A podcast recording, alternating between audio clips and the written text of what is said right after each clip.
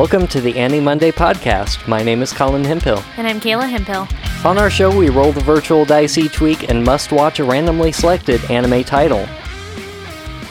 Thanks for joining us. Hello, hello. Today, we have, for the second time, it's been a while, a special guest in the studio today. Please welcome Josh Sheehy. Hey. Woo! We've known uh, Josh for quite some time. He was, uh, of course, most importantly, one of the original Annie Monday founders. That's right. I think it was kind of your concept in the first place. Was it really? Yeah, it seems right. Man, that sounds like something I would do. I, I wouldn't put it past me. Uh, but otherwise, Josh and I kind of uh, do some music stuff together through Dot Dot Darkness, and he does some of his own through Skewfield. That's right. And uh, we're glad to have him on the show. Yeah, we're glad you came. It is good to be here.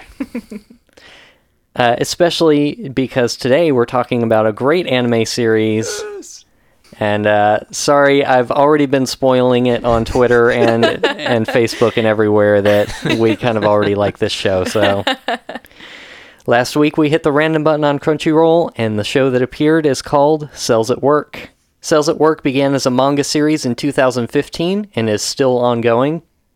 There were several spin off manga series, such as Bacteria at Work in 2017, Cells That Don't Work in 2017, Cells at Work Code Black in 2018, and Cells at Work Friend in 2019. Finally, there was the anime series that we watched in 2018 that was produced by David Production, and it ran for 13 episodes with a second season now confirmed and in progress. we watched the first four episodes of the first season, and uh, we'll try to avoid any kind of major stuff, but it's uh, pretty episode to episode in this one. Kayla, would you like to talk about the plot? Absolutely. Among the 37 trillion cells in your body, one little red blood cell is working hard for you. Her life is filled with nutrient deliveries, avoiding deadly bacterial attacks, and making new friends. She's happy to do it though, because working is what cells do. So, all of us have seen most or all of this show. Yes. Yes. Uh, we will kind of try to stick to the the first four episodes in uh, the kind of plot and characters that we we saw in those episodes. But for the most part, this is a very character driven show because the rest of the show is biology, which is kind of an unusual thing that we haven't really encountered on Annie Monday before. Even in not specifically biology, but like an educational sort of show. Yeah, this is definitely different in terms of tone for the show, that there's a lot of surprisingly accurate information that is going on in the show. I think this show, though, really excels at how well it does at portraying those educational factors. None of this, even even when they're just monologuing about like what a particular cell does in the body, it doesn't feel out of place, and it it still fits really well with the characterizations of those parts of the body. Yeah, it feels secondary to what's going on in the show itself. The first episode, we talk about the pneumococcus, and uh, it's basically like the introduction to the idea of bacteria or like the bad guys in this show. And there are the cells who are just trying to get their job done, and then there are cells who defend the rest of the cells by violently slaughtering the bacteria that invade this body. Uh, from there, the second episode is about a scrape wound that the human body endures and uh, all of the bacteria that invade at that moment, and then how the body heals itself in that process. Uh, and then we talk about influenza, which I'm sure everyone is familiar with. Especially this time of year. And then uh, the fourth episode is about food poisoning, uh, but specifically it's about like eating raw fish and ingesting a parasite and stuff like that. So it's a real fun episode. Uh, something I love about this show is that this is actually a slice of life show Yeah. for these cells, um, which is funny because you are usually very opposed to slice of life shows, and yet something about this show and this formatting really works. Yeah, I guess I tend to find that there there just has to be some sort of hook that works really well. in the case of Nichijou, it's that it's not actually normal in any way. And in this case, it's because it's, you know, personified cells in the body. Uh, there just has to be something weird about it, I guess. So I, I guess let's jump in there and, and talk about some of the characters that we experience in this show. Yeah, so the main, I, I would say, of the main two characters, the first one uh, that we'll talk about is the red blood cell. Yeah, and I guess it's worth noting like anytime we talk about a singular character, we're actually talking about probably a whole lot of characters because there's obviously a whole lot of red blood cells that we see in this show. It just kind of focuses on one particular one, and so we refer to her as the red blood cell. She does actually have a very small identification number. Right. Yeah, I did not bother to learn those numbers at all. No. Hers is E AE3803. right. I'm really happy for her for that. yeah.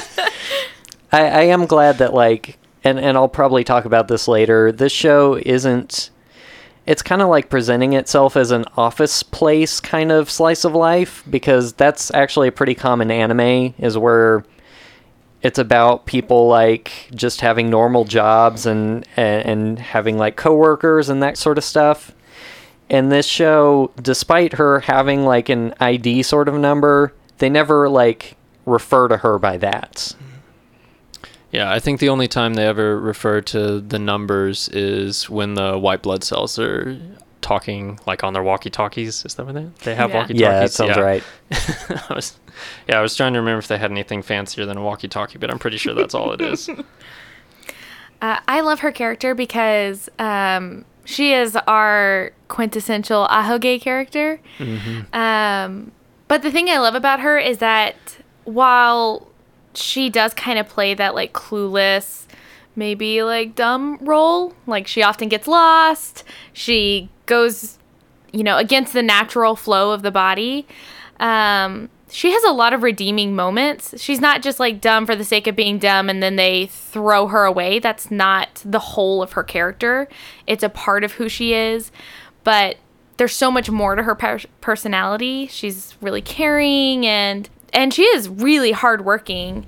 And I think that's something that endears me to her is that while she is kind of the driving force of the show that a lot of information gets passed through her um, to us because she doesn't know something is i don't feel like they're trying to make her be us Yeah, and I actually like uh, the kind of joke they make out of it. Her being a red blood cell who's directionally challenged, which is really like her main flaw. It's not that she's necessarily like dumb, like you were saying. It's just that she doesn't know how to get around the body, which turns out to be a great plot device for learning about everything in the body. yeah Yeah, I think it. I think that is an interesting direction because obviously her her only role in this show as like a job function is that she carries stuff from one place to another.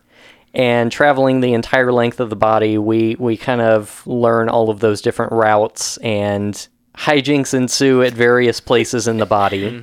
Uh, i think the important counterpart to her is the neutrophil and he is very interesting himself. Yeah, the white blood cell kind of shows up right off the bat when the red blood cell encounters a bacteria that has invaded the body and it wants to kill everything and spread itself throughout the body and the white blood cell is obviously tasked with destroying that invader.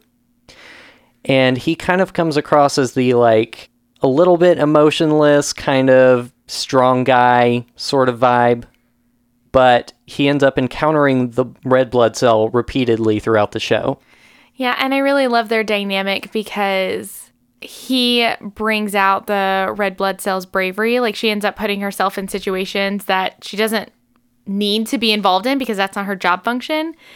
But she brings out this kind of kindness and nurturing in him. Like he does go out of his way sometimes to care for her and to like make sure that she's okay.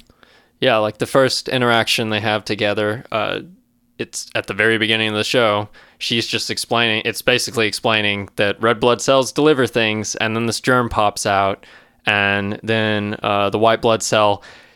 First lines, die germ, very bloody, ki- kills the germ, and then they're just kind of standing there, and she's like, "Oh, like thanks for saving me." And he's like, "It's just my job." And then there's like this comedic pause, and he's like, "Oh, actually, yeah, no, no, I'm. You're welcome." Like, yeah, Yeah, it's as if this is the first person who's actually like thanked him for doing what he is born and bred to do, I guess. So uh, they they do end up having really fun interactions together, uh, and they're really sweet. And it it's kind of what drives the show is this enduring relationship between uh, the red blood cell and the white blood cell, and all the other cells that they meet along the way. and there's a lot of them. So I don't know how much in depth each of you want to go with them, but we'll just kind of go through them. Uh, so one of the cells they encounter are the killer T cells. yes. yes, killer T cells being another form of white blood cell. And uh, all of these characters wear like black, um, I guess almost suits, like dress shirts and pants almost. But then they've got a cap on that just says kill on it. And they're all super buff. oh yeah, yeah. Whereas uh, the the white blood cells, all of, or the neutrophils at least, all appear to have knives to kill germs. The uh, the the killer T cells just punch things. they just have muscles to punch things, and that's how they take care of business. We also similarly encounter the naive T cell, which kind of fills a similar function uh, and hangs out and trains with the killer T cells. But he appears as like a teenage kid who's like really afraid to to do anything. And then when the moment kicks in, he transforms into the super buff character and multiplies and then is able to just destroy everything in his path. I thought it was interesting that when we first encounter him, he actually is carrying a knife, which is not like the other killer T cells. So it just shows like his displacement in his role. And when he gets activated, he uh, he really embraces his inner killer T cell. Yeah, that that plot line is one of my favorite in the entire show. I I watched that episode over and over. I also really want a hat that just says naive across it. Yeah. of, of all the mer- this is a very merchable show, and of all the merch that I could get out of this, a naive cap would be great. Uh, in these early episodes, we briefly meet the macrophage. These are probably my favorite white cells um, because they're like my favorite kind of trope, which is she uh, appears in these super frilly, like kind of beigey white dresses. She has like this long, you know, braided hair, but she like carries this huge hatchet that she just tears through germs with. And she's always like smiling and there's these cute little sparkles around her.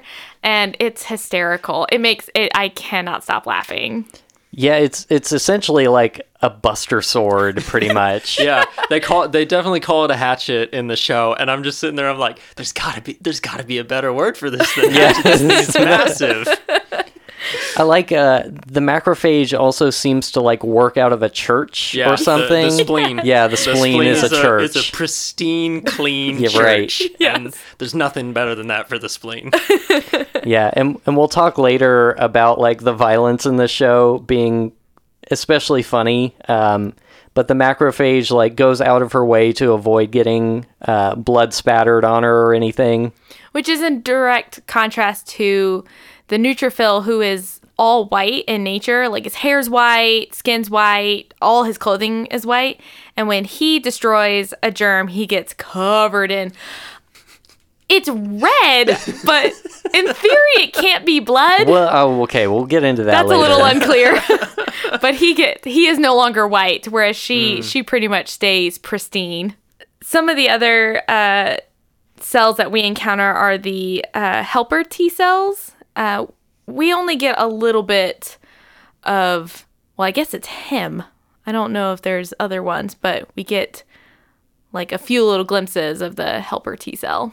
Yeah, he kind of acts as like a commander. Um, he kind of overviews things that are going on throughout the body and alerts the different white cells and helps them with valuable information.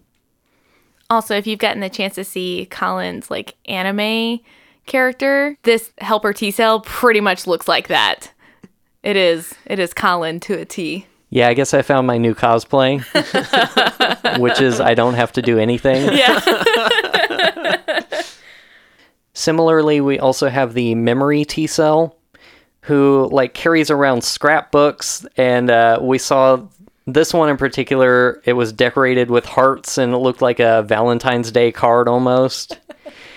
and basically, his whole job is to look at the memory scrapbook and go, "Oh yeah, I remember how to fight these things."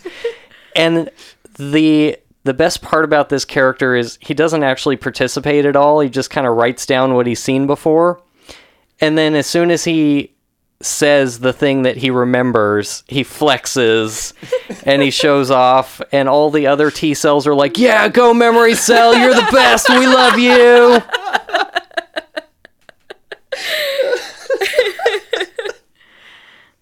Uh, a few more that I'll burn through pretty quickly. We've got the B cell, which produces antibodies, and he carries around a big cannon uh, that he produces antibodies and shoots them. Uh, we've got the dendritic cell, which is like he's kind of like a communication mechanism that coordinates between the different cells. Uh, he lives in a tree and takes phone calls. It's pretty fun. Uh, we briefly meet the eosinophil, and we've gone back and forth on the pronunciation of that. We're not biologists. Which is essentially a, a really rare type of white cell, and it is uh, specifically suited for fighting off parasites. and allergens. Yeah, so we see this character kind of struggling with like the most basic kinds of bacteria, but when this huge worm shows up in the body, she just destroys it with like a pitchfork. It's amazing. I would like to briefly talk about one of my favorite characters, I know which one this is. the Basophil, yes. who is uh, kind of the Batman character, just like brooding and depressing. It's interesting. They talk about in the show how like we don't actually fully understand everything that this cell does. So they make him kind of a mysterious character who talks in weird like poetry and is just kind of odd. Uh, so he says things like, His tremendous will has led the sorrowful warrior to sacrifice himself. To seal away the corruption of the world, it is time to let the bloody requiem ring out.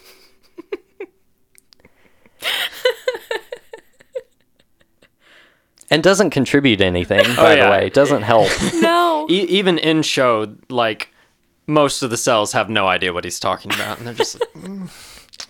But he uh, he carries around an umbrella with him, which I think is great. Um, which we only ever see him hanging around like the stomach, so could just be for stomach acid, but also he shows up when there's allergen stuff going on, so it could be the histamine that he that he's using that for. But I really like his umbrella. yeah. we have to talk about the most important character characters. Characters.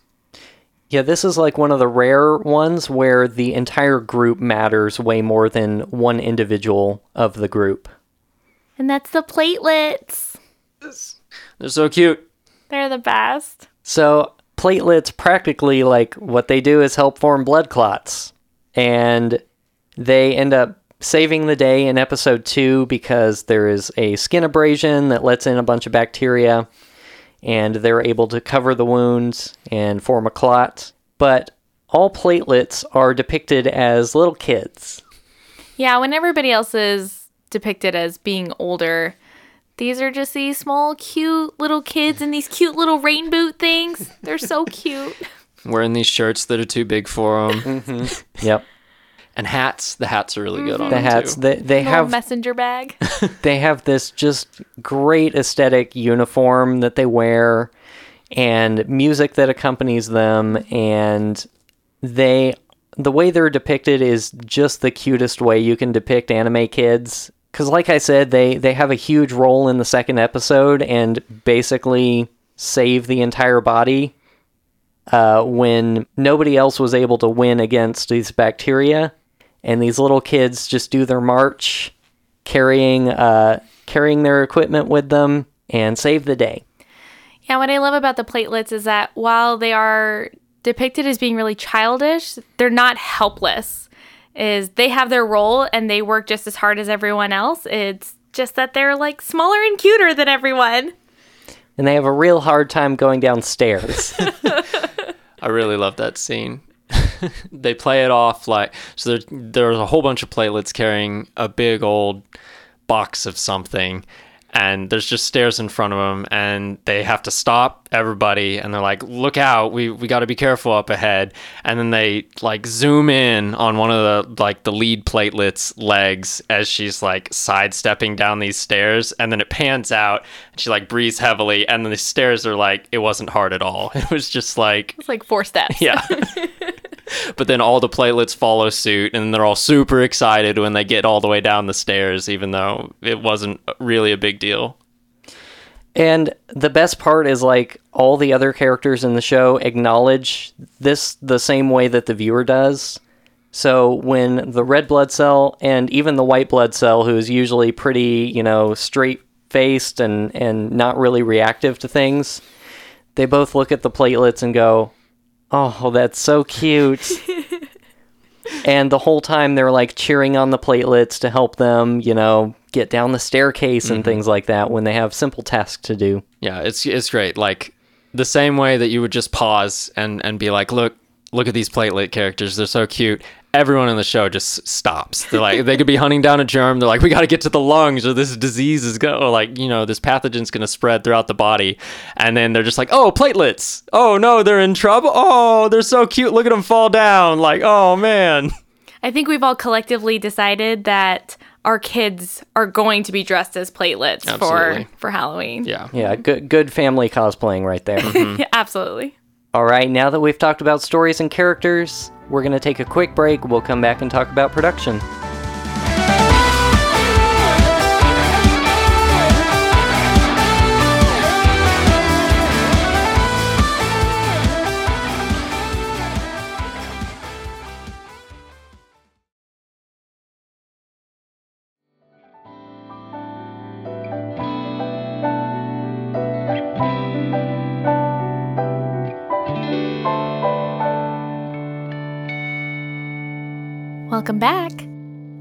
Uh, let's start off our production conversation about uh, the animation, the characters design, and the music.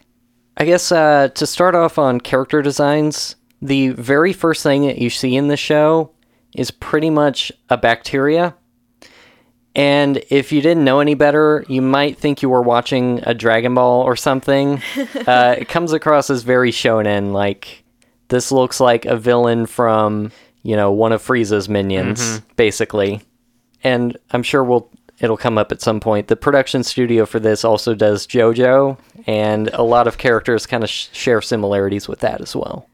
Yeah, when it comes to the difference between the cells in the body and the foreign bacteria, is that they really try to make it clear that these germs are definitely foreign to the body. They don't look like any of the other characters because the cells in the body look like people, different kinds of people, different shapes and and that sort of thing, but all still very much people. Whereas when the germs come in, they kind of range from all different type of monstrous forms. Yeah, I think even more than like the fact that the quote unquote good cells in the body look like people is they all have uniforms. You can tell a cell and its role specifically by the clothes that it's wearing. I would also say, in, in terms of the bacteria designs, sometimes they do try to mimic their like real world appearance, uh, at least to a certain degree, because you know cells and bacteria, some of them have kind of a look to them, but otherwise they're kind of blobs. Uh, something I started noticing as we were going through the episodes again was that it seemed like the more complicated the germ, the more details there were to the the the germ in the show. So if the germ in the real world is kind of like a simple celled kind of organism, that's how they would appear. They'd they'd almost be kind of like your RPG slime sort of thing. Um, and the more advanced they are, and the more deadly they are, the more they actually started to look more humanoid in nature. Yeah, especially when you get to like the parasite that they they meet later on. Like that's that's a nematode that you can actually see with the naked eye. Uh, and so when it appears in the body, it's not only huge, but it's way more detailed and way scarier looking than anything else you've seen. Yeah, Colin and I were looking up photos of the Don't of do it. that. Agreed. Don't do that.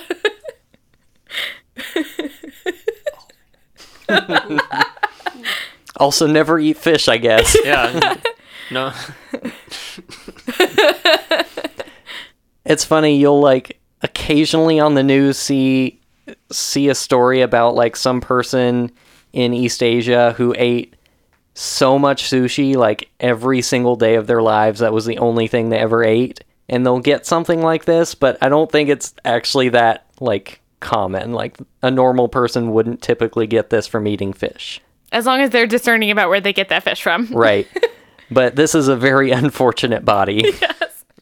But it does make me wonder, you know, with the exposure to those germs, like, I mean, that has to kind of be that common. It something about this show is that the white blood cells, the cells in the body, actually are pretty successful in fending these things off, and it just kind of made me think, like, is this body that unfortunate, or is this like the normal thing? Like, like I get scrapes and bruises, like that just happens, and yeah, there's gonna be like like some amount of germs that are gonna come in and I likely won't actually get sick from them because I'm a generally healthy person. Yeah, the one thing is they do get type A influenza though, and I don't know how common that is. I don't I don't think you yeah. No, no. But also that's really weird cuz it's just like that's kind of how the episode goes. Like they don't really resolve type A influenza at all. They're just like, yeah, and then we got type A influenza and that's how it went. I think it was used more for like the educational aspect. Yeah. Yeah, I, I was really fond of, of the type A influenza showing up and like they're like, "Oh, it must be type A flu- in, type A influenza." And then they like zoom in on its like head and it's just got like a little A there and they're like, "Yep, that's what it is." and then it grows a huge beefy arm and turns into a monster. Something that I really enjoy about the characters themselves is that there are so many different like kinds of cells, but even when we're looking at the red blood cell and and the neutrophil like there are millions of these cells. And so you'll see shots where our main main character red blood cell is amongst a lot of other red blood cells and they did a really good job of like adding little details to each of them so that they do look individual. They aren't copies of each other even if they're wearing the same uniform so you can tell what the cell's job is by their uniform, not that they're just copy and paste sort of characters. Yeah, I do want to talk about one of my favorite character design things here, which is the neutrophils receptor. Oh yeah. So the neutro- the neutrophils all wear hats, and attached to these hats are receptors that tell them when pathogens or anything nasty is nearby. And it's just a stick with a circle on the end. and when it's nearby, it makes this kind of dinging noise, like a cell phone or something like like a text message notification. It's like a bad uh, metal detector or yeah, something. and and then it just flips straight up. So normally it's on the back of the hat and it's just like hanging straight down, and then it just flips straight up. So like really, really great. Just all running around with these like kind of popsicle sticks with with uh with like a target on top of them, uh, and then they just pull out their knives and stab everything. yeah, it's it's a funny contrast with this character because, as we've said, it's such a stoic character, and this thing pops up and starts beeping, and it's kind of like what you would consider a cute feature of the character, and then they immediately rampage like, "Where's the enemy?" Yeah. I also like that the first time you see the receptor pop up and they explain it, red blood cell is immediately like, is that really the best design for that? Yeah. Uh, the only other note I had on character design is that we see like a kind of generic cell that wears like a plain white shirt and it just says cell on the front.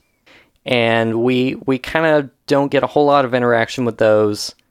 And then we get the red blood cells, which are kind of the most other common component in the show. And both of those kind of generic cells uh, have both male and female versions, uh, and they kind of look like anything. A, a choice that they made in the show is that every other role is also gendered. I don't know if there's anything necessarily to say about that, aside from like white blood cells come in different forms, like we talked about the macrophage versus the killer T cells or something. Um, so I don't know if it's just like a distinction thing where they're trying to make everything really obvious what the role is. Yeah, it seems like when you start branching out into some of these lesser seen characters, like maybe they maybe you'll see them in like a few every few episodes or something like that. They want to make it really clear that oh, that's a macrophage and oh, that's a killer T cell, you know, so that you can tell by the uniform and the design of the character, even if there's those little detail differences, that this is their role and this is the thing that they're about to do. Right. So if you had a, a male macrophage, you couldn't reuse the same costume necessarily. And so you'd have to introduce two character designs for the same role, which would make it confusing to keep track of those. One of my other favorite things that's done in this show is the different ways that they personify different parts of the body. So not only are these characters like personified cells, is that the actual like organs and just the world itself has been built to resemble our world. So instead of there being like the ventricles or something like that, you know, you see like tunnels and walkways and my favorite thing that they do is that they add real life functionality for things that happen in the body. So there's different like tunnels that the red blood cell can, you know, use in order to get to different parts of the body, but then she'll end up going the wrong direction and there'll be like a gate that like pops up and is like, whoa, whoa, whoa, you can't like enter this way. Blood flow doesn't go in this direction.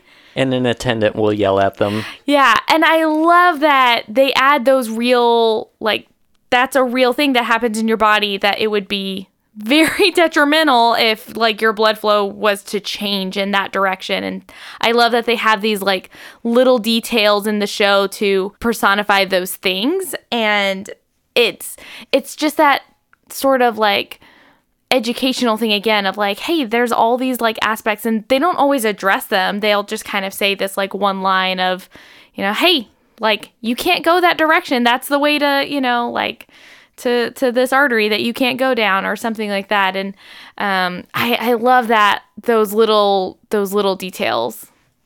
Uh, a character thing that they do with the neutrophil that i also love is that as part of being a white blood cell is that um, white blood cells have an easier time like moving through different I guess through different like walls in the body. I'm, I was a little unclear exactly Right. what that was, but that's personified as he is able to like get through like narrow alleyways or he can like travel through like air ducts I- in a building. I mean, he basically is Sam Fisher at that point. He just climbs through air vents and like jumps into corners and yeah.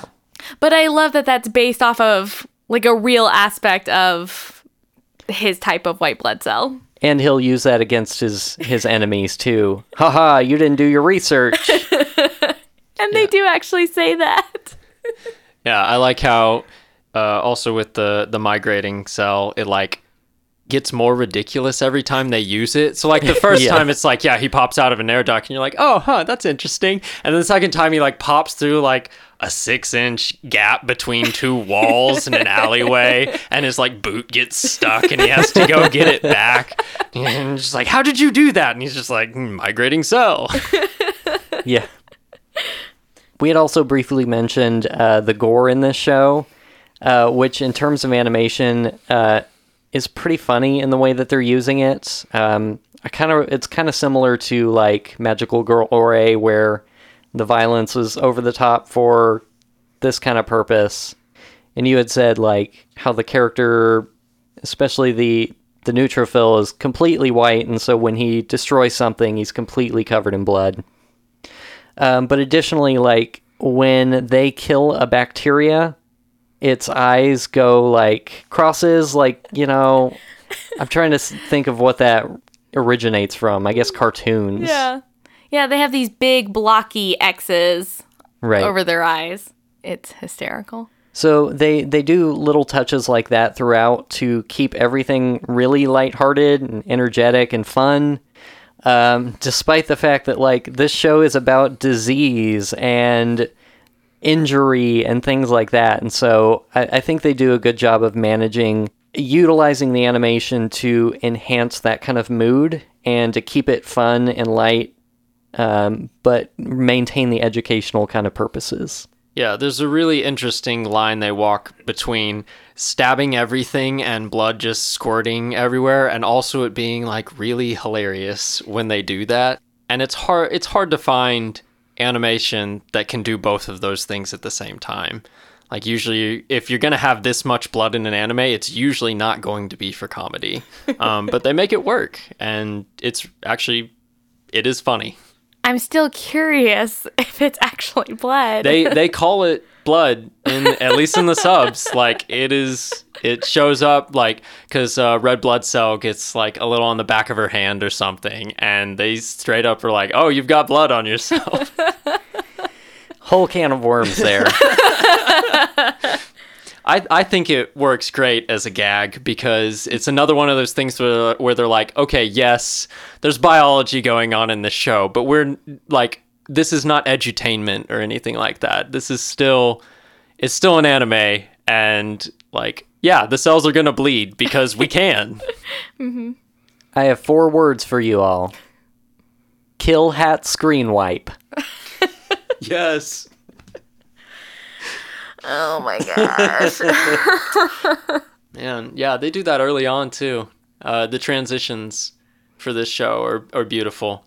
They do they do at least one for the for the neutrophil hats as well.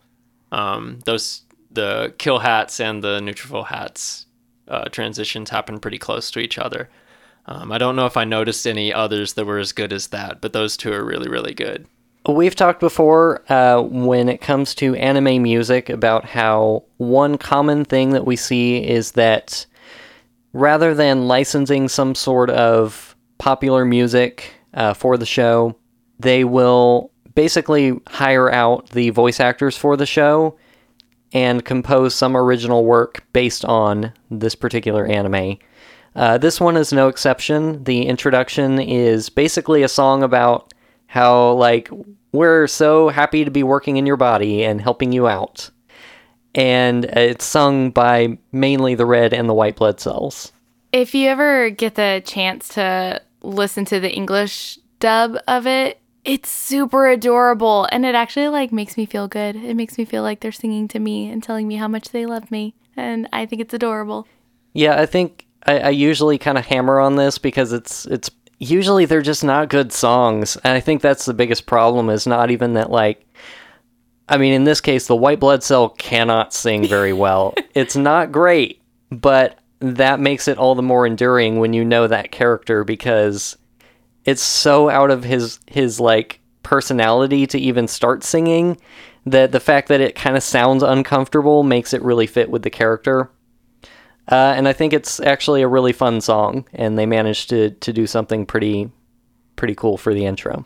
Yeah, the way that each of the characters sing are it's very indicative of their character. Like even the neutrophil when he's singing, he's kind of yelling. Like he's kind of yelling at, at you, but it's like him saying like, I'm working for you and I'm taking care of your body and um and it fits in the song so well that uh I think it's more about like the characterization of that rather than like we're singing a song that has nothing to do with our show, but we're singing it and that's how it ties into the show. Right? It's also very catchy and I sing it a lot. she does. It is a very catchy song. So I didn't have time to. I, I wanted to look through and listen to all the different music they had for each of the characters, and I didn't really have time to do that. But the one that I did go back and listen to is the platelet theme, which is, you know, very appropriately adorable. It's kind of like toy instruments playing carnival music Yeah. is what comes to mind. It's very playful and very cheerful and happy, which is um, a complete contrast to what's usually going on in, in the show. And so it really stands out compared to a lot of the other music, which all blends really well with the show and uh, is overall really high quality um, addition to the show. Yeah, I don't I don't know that anything kind of stood out in the rest of the characters. Um, it's probably a fine line, especially focusing on the platelets was probably a great idea to really enhance the music there. I'm thinking like if every scene with a killer T cell was like metal and it, they just came onto the scene and there were squealing guitars and like heavy drums, it would have been funny once. Right. But Yeah. they show up so frequently that I don't know that it would have worked. And so they, they seem to kind of stick with the same themes generally for the rest of the show. And the overall world theme is really good. If you just like sit and listen to it, it's it's this kind of driving it, it does make me think of like industrial work. It just makes me think of like some 1950s like commercial about the future and how great the industry like is going to be in the future. That's what it makes me think of. It's this very like light and bouncy kind of music and it really sets the tone for the world because most of the world as you're looking at it is like it's very bright and it's like very clean and like everyone is pretty happy and the music really reflects that in a way that still has the same kind of tone which is everybody's working and i think that overworld music that you hear pretty much at the beginning of every episode you can hear the the world music uh, come in and i think it's really great for the tone of the show Cool. As we start to wrap up our discussions, I'd like to toss it over to Josh and see if you would like to talk about uh, some of your general thoughts for the show and whether you had any overall likes and dislikes. Yeah. Um, so having an anime that's about cells in a human body and the cells themselves kind of look like people is a pretty unique idea, but it's been done before. Do tell. So I'm sure many of you who are listening probably know about the animated movie Osmosis Jones. uh, it came out when I was, I think, in my early teens. I didn't look up the year for it because I'm lazy, but I do remember Osmosis Jones, and I remember distinctly not liking it. Not really hating it or anything. It had a lot of good actors and actresses doing voice work for it, and also had live action in it, which I'll get to in a moment. But um, just doesn't really didn't really reach the potential of what anthropomorphic cell human body cell animation could be. When I first heard about cells at work, that's of course the first thing I thought of was like, man, I really didn't like Osmosis Jones. this better be better. And fortunately, within like the first five seconds of watching this, I was like, oh, this is incredible. And then I was just waiting for live action to creep in it and Bill Murray to show up in my least favorite role for him ever and ruin everything. And it doesn't happen. Like, I'm sorry for the spoilers, but that doesn't happen. It's all animated. It's great. Um, and uh, overall, like, I usually don't watch. I'm usually not really interested in learning about biology or anything kind of vaguely medical related but this show handles it in a in a way that kind of divorces it from a like keeps it away from a medical context and it's not all also from like a really stingy kind of we're learning about biology right now kind of sense.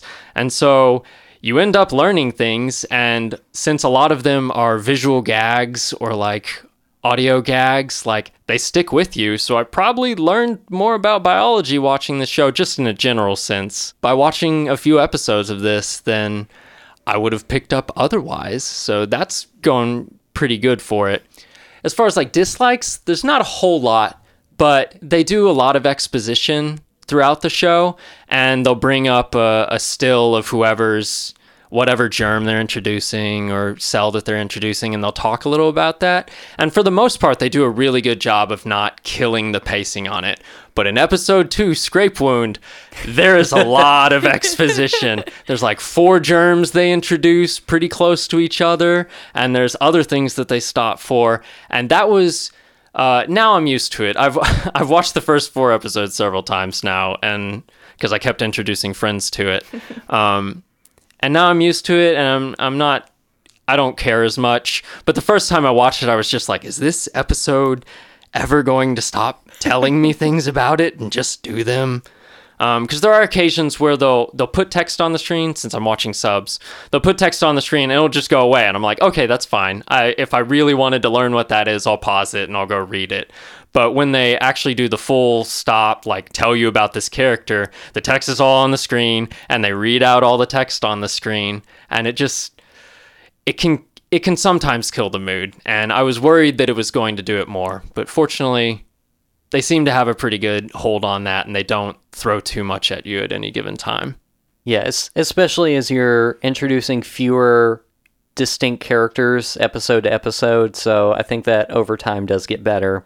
It seems like the reason why they do some of the exposition is to help you understand the characters better, like their roles in the body help explain like some of their personality.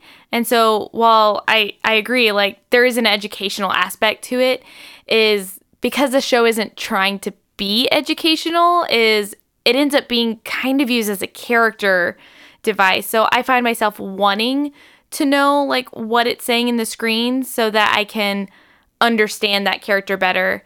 And yeah, as as as you guys were saying as we get introduced to fewer new characters and we and we just revisit the the same characters is that doesn't happen as often. And and so the pacing you know gets kind of back on track. Yeah. And i, I don't want to like harp on this as like a really bad thing about the show because they really do handle it well. It just kind of peaks really early on in the show which makes sense but also like if you were sitting there not sure if you were going to go to episode three and they were just going to keep doing this it might just feel a little off um, but in in general, yeah, that that leads me to to one of my other thoughts about the show, which is that they they do a really good job of picking when to be accurate and when to be an anime, and that's that's a really hard thing to do, especially if your whole show is going to be about cell biology. Yeah, as I as I kind of researched like a little bit of info about this show, I had kind of seen Twitter ramblings and various people talking about how accurate this show actually is. Uh, I've yet to find like real kind of peer reviewed sort of stuff or anything really scientific. Most of this shows up in like anime websites and they talk to a scientist or a biologist or a researcher of some kind. Uh, but generally, like, this stuff is pretty accurate from what I can tell uh, to the point that like biology teachers uh, in a few places have actually assigned this as homework to their students.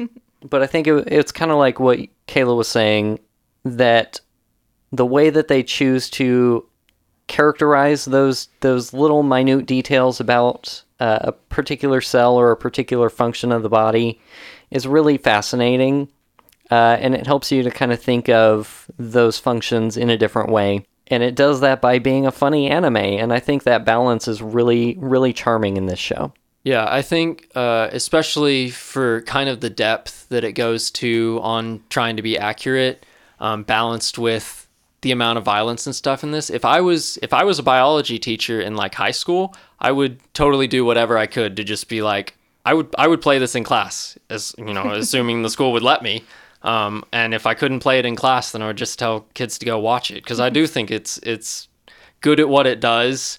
Um, it's it's certainly good enough to get students curious about these kinds of things and think of it as interesting and entertaining rather than I mean I took biology in high school and slept most of the time. Um, so if I had had this, I mean, I don't think I would have become a biologist, but I would have been a lot more interested.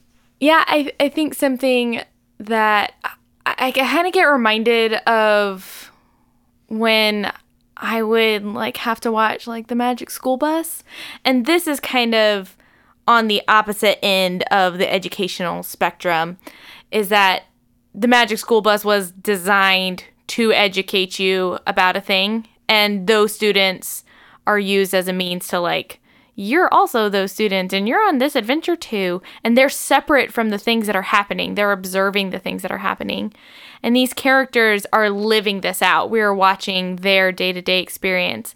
And it's so immersive in that way. And I think that's what really works about this show is that it's not trying to shove something down your throat just saying like hey come join come join these cells in their lives and look look how hard they're working and something that I really love is each of these characters is that I care about this red cell, like blood cell. I care about her.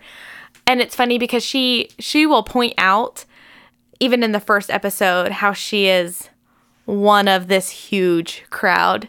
And yet like she is so distinct in my mind you know? And and i can remember each of these characters and i can remember like what their actual job functions are is because they do such a good job of not only teaching me about the job functions but making that secondary and making that so much a part of their personalities and making each of their personalities so distinct and and just enjoyable to experience that i find myself caring about you know ae 3803 red blood cell because because she's like she's special in this regard and and I think this show just does a really good job of making these characters really lovable. Yeah, I think the first time watching this show and now that I've watched it several times, I think one of the strongest things this this show has going for it is if you don't know anything about biology, or at least cell biology, which I didn't, then there are plot reveals every episode. and so, like, I don't know what dendritic cells do at all. So it's amazing when I get to see a plot reveal related to that, and it turns out to be hilarious. um, if you did know about biology for cells, then that probably wouldn't surprise you at all, and you just be able to focus on the gags that they're doing for everything and just be like, oh yeah, that that is how that works. Oh, this is a good way to show that. So yeah, it it kind of sets it up. It sets itself up for the best of both worlds for people who already know about the content that's going on and people who don't know anything about the content. And I think that's really nice. I think that's hard to do. When you see shows that are educational, it's usually towards the people who don't know what it is. And so it's kind of talking down to those people. But the show doesn't do that. It doesn't talk down to you as it's revealing this information. Yeah, I agree. Yeah, when a show can simultaneously impress the people who are experts in that field and also like do an excellent job of of introducing concepts to people who don't know those things, I think that's a pretty admirable job. And you can tell that they really took care to understand what the different job functions were and to think about like how can we explain this in a way that's not only like as accurate as we can get it but also like amusing and works. And i think they do a really good job of balancing that. Uh, there were two kind of quick things i wanted to touch on for general thoughts. Uh, one is I had briefly mentioned earlier, like there are a lot of kind of workplace animes. Uh, I think of something like Shirobako as an example, um, and a lot of those can kind of have the feel of like, oh, just another day back at the grind, uh, and it's very like, you know, this is something we have to do, and we don't always enjoy it, but we're here and we're going to make the best of it. And this is very much not that. These are people who are thrilled to be doing what they're doing. Uh, and it doesn't really feel like a job as much as they say it is, because uh, they constantly, like you said, the white blood cell. Well, I'm just doing my job. I mean, thank you, I guess, or you're welcome. but the amount of care that the characters put into their function in the body is is really fun and enduring. And I think, like you said, Kayla, it makes you care about that one red blood cell even though there are 30 something trillion other ones, she thinks that her job is so important that she's not going to just be like, well, I mean, the body will still be fine if I don't make my delivery today. I did just get attacked by a germ after all and almost died. Um, but she's still so concerned about getting her route and figuring it out. And I think that kind of sets this apart from those kinds of anime and the, the typical workplace kind of thing you would see. The uh, other thing I wanted to talk about is we had kind of alluded to how weird this world is and how if you kind of think too hard about it, like the world starts to break down. And obviously, that's not the point of this show.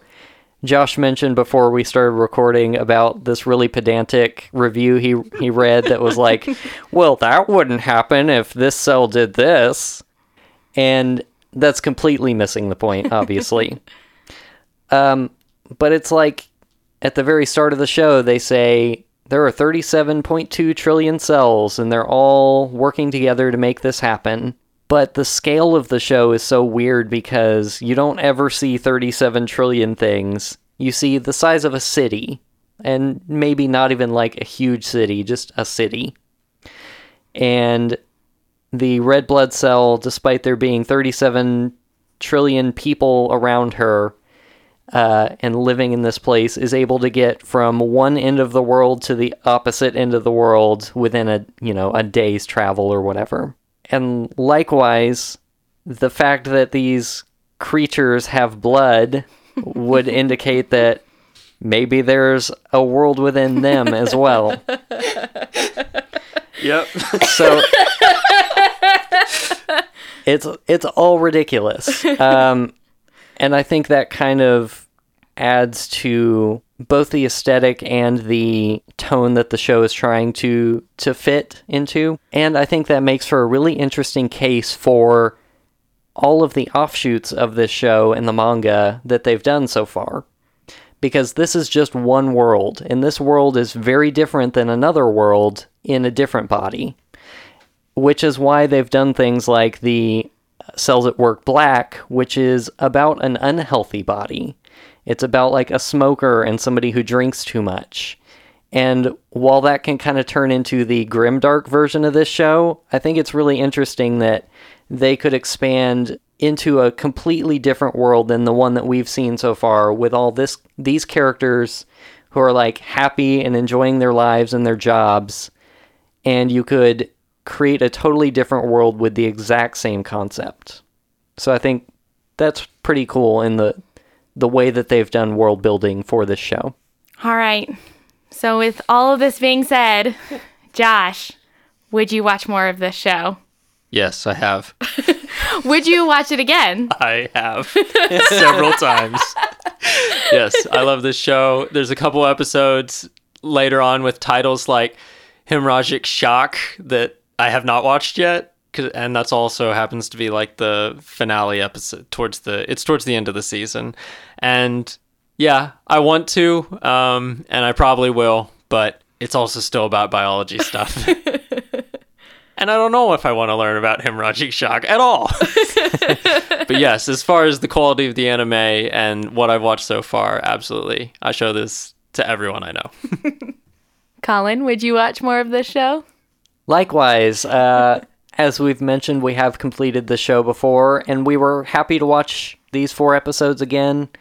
Uh, I think, especially like you said, um, I'd flip around to a few of the episodes that I really enjoyed and, and would definitely watch those again. I desperately want to see the allergy episode again because it has one of my favorite characters and kind of the way that they play with that character's role in the body. So yeah, I, I love this show and I would definitely watch it more. Yeah, I'm I'm also on the same boat. Um I I really got into this show like really quickly and uh, they recently announced that there is going to be a season two. Um, they haven't announced uh, when it will be, but that a season two is on the way, It's and in I, production now. Yeah, and I am ready. Yeah, I was behind on that news, so I'm very excited that Yeah. there's going to be Surprise, another Josh. season. Yeah, woo! Also, Aniplex. Aniplex. Come on. Yeah, the Aniplex does the English dub, but you can only get it if you buy their very expensive DVDs. Yeah, have fun paying $150 for 12 episodes. But they have the intro song dubbed for free on YouTube. So at least watch that. Yeah. Some of us still like to buy physical copies. All right. Well, I think sadly this closes us out for this week. Um, if you want to learn more about our show, you can visit our website at animonday.moe. That's animonday.moe. You can send us questions and comments to podcast at animonday.moe. And you can find us on Facebook, Twitter, and Instagram. Our username is AnimondayCast, and you can find links for that on our website. Thanks so much to Crunchyroll for all of the anime that you provide and for the random button, which produces these wonderful and wonderfully terrible results. If you want to follow along with us each week, you can find a link to the current title on our website and social media so that you can watch what we're watching. Finally, thanks to C2A for providing the intro and outro music for our show that come from the Senpai EPs available on Bandcamp and other major streaming services. And also, thanks for Josh for coming in doing Yeah, this woo. episode. This was so much fun. Yeah. I'm glad y'all chose me for this one. It was also really exciting because you actually got to come in to the studio to Yes. do it. Yeah, Yes. this is our first three way studio conversation. Live and together. Ready to roll? I'm ready. Random button in three, two, one. All right. The anime for this week is called DNA Squared. And the first episode is called The Girl from the Future, Karen. Karen. Karen. Always Karen. Uh I'm seeing something that says Mega Playboy. I don't know what a mega playboy is. Overpopulation is a serious problem. It all stems from the mega playboy who passes playboy DNA onto his 100 children, and who, who in turn had 100 children each. I might have to come back next. Josh is going to be a new regular on the show. This looks incredible. The original mega playboy. wow, this looks incredible. Oh boy. Hold on. Junta has a problem. He's deathly allergic to girls. All this mm. changes with the arrival of Karen, a gorgeous time traveler who transforms him into the mega playboy, the, sau- the sauciest girl magnet around. Wait, is he still allergic even though he's a Playboy? It's just, it's just the Crunchyroll like blurb. oh oh man. Oh man. This All is right. something. All right, I think that's going to do it for us. Thank you all for joining us. And again, thanks to Josh for being here as our second guest on the show. Also, you're welcome to come back anytime, Josh. Anytime. Yeah, just, just let me know. I'll be here. All right, we'll see you next week. Bye. Bye. Bye.